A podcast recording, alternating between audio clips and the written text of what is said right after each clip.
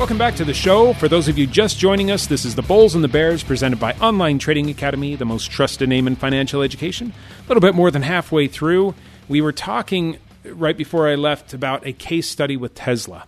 All right? My argument is is that we've lost a lot of herd mentality. Now you see it in a different way where we have herd mentality in a in a different way.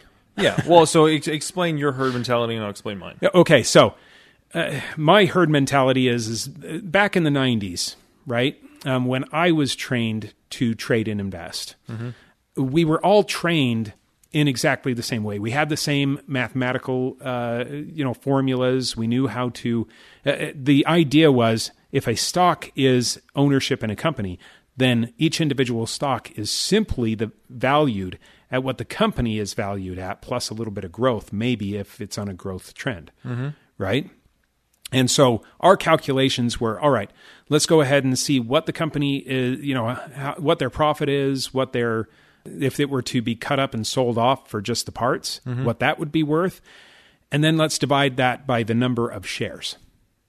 All right, that was the calculation, and because everybody was using the same calculation, the variance in the price didn't really didn't really move a lot. Mm-hmm. And so if you look backwards in time, you'll see that things were very steady as compared to today. Yeah.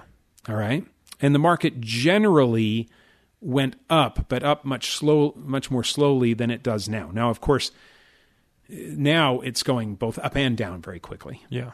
And so the median is still maybe on the same growth pattern, I suppose, um, if you're looking at it and and putting in the um, the inflation rate. Yeah.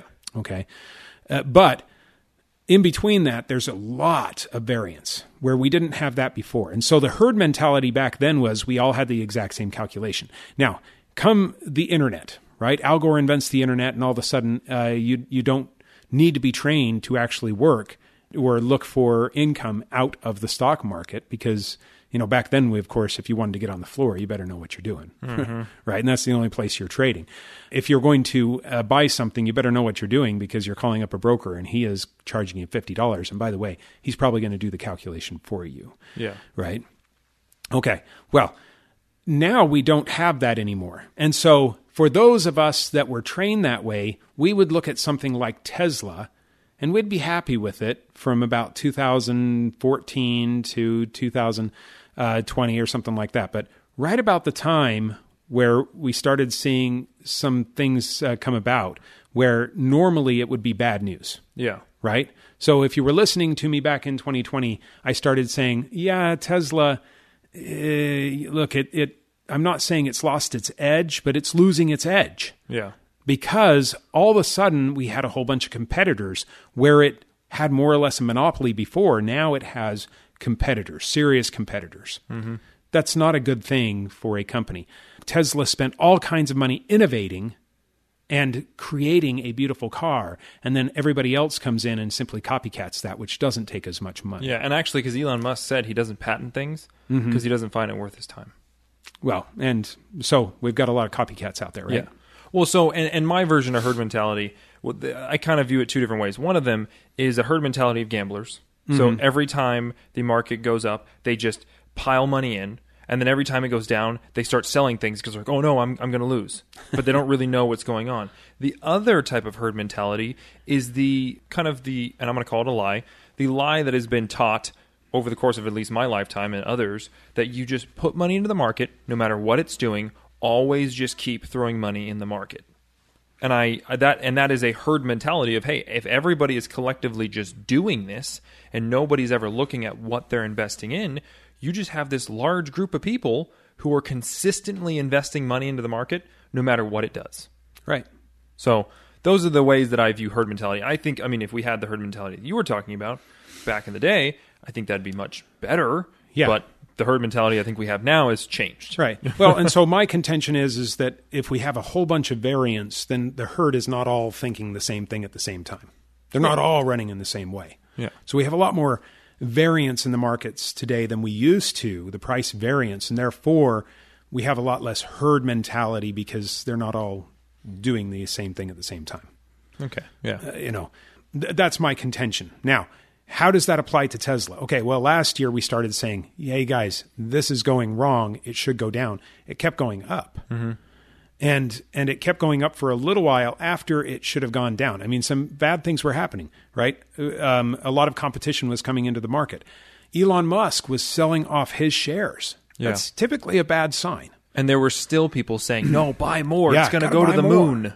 In fact, yeah, if, you know, one of the CB, CNBC financial hosts was really big about that for a little while. Now, Tesla has lost 75% of its value since its peak. And in fact, you were telling me a story about uh, some guy that really got taken to the cleaners. Well, yeah. So I, I, I met this guy who came to one of our um, one of our classes, and he wasn't one of our students. He decided that he doesn't need help trading and investing; he can do it on his own. And I said, okay, that's great. And I asked what his strategy was, and he was like, well, I just buy Tesla. And I said, whoa, okay. Um, so you're putting all of your eggs in this one basket of Tesla. And I kind of kept in contact with him over some time. Because Elon Musk is a genius, and therefore it will always go up. Yeah, and he was like, "Hey, this is my retirement plan," and I was like, "That's a scary retirement plan, but let's see what it does." And at the high, when Tesla was a little over a thousand dollars, is the last time that I kind of talked to him. He um, he had six hundred thousand plus dollars sitting in Tesla, and he was refusing to ever take profit on it. He never wanted to get out of it. He said he was going to hold on to it forever.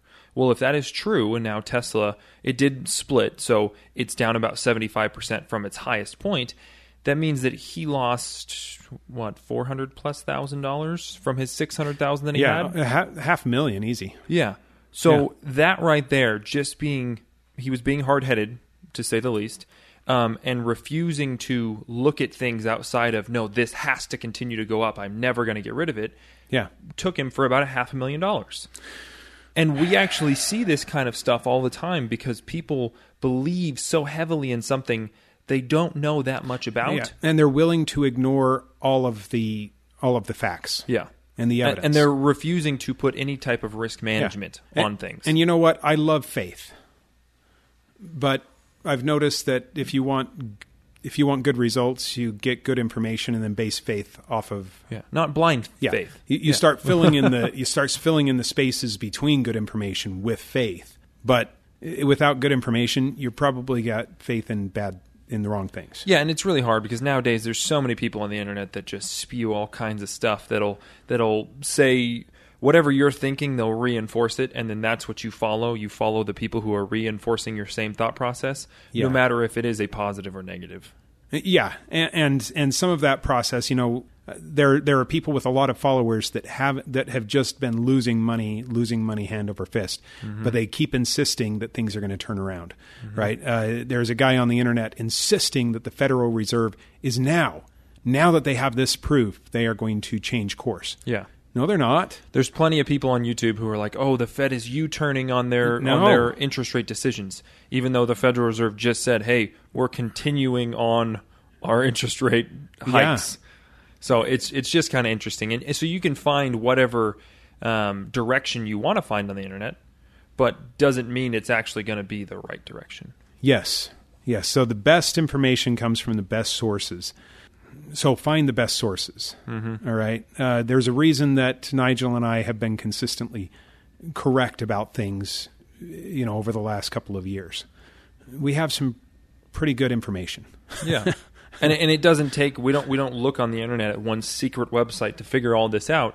We look at charts of companies and, and look at things and say, Yeah. hey, there's more people buying here. Or Yeah. in this case, there's more people selling than there are buying, which Yes. means the market goes down. Stop stop letting people figure things out for you and start learning how to figure things out on your own. Isn't hmm. that that that seems a that that seems like a much better Yeah, well, and, and i'm a bit of, of a control freak, and so I want to do things for myself because I don't necessarily trust people and their opinions all the time. But and I am all good with letting experts do their thing, right? But in the military, we would say this: trust but verify. yes, I was told the same thing. Yeah, trust but verify. All right. Yes, I trust my people to do it right, but that doesn't mean I'm never going to check up on them. Mm-hmm. Right. All right. Well, trust but verify. You've got the opportunity to do that. Um, we teach classes, a lot of them, and they're very valuable. All right. I'm going to offer them right now before we go on break. Uh, one of the classes is free, and it's for people that still want to use somebody else to do their trading and investing for them, um, but want to be able to trust and but verify. All right. It's free to the public. Come in. It's only three hours of your time. Please, if you register, make it to the class. All right. The number is 8448 Trader. That's 8448 87 2337. And they will put you in a class. Or text wealth to 25029. Or if you want to trade and invest on your own, this is your moment. There is not a better time just do it. Okay, we have a three day class and it's going to go over a lot of information, typically 299. This is a class for people that want to start trading and investing, doing something with their own money. All right, the number is 8448 Trader. Tell them you want the $99 class. Typically 299 you get it for $99, okay? Or text dollar sign 99 to the number 25029. That's dollar sign 99 to 25029. We'll see you after the break.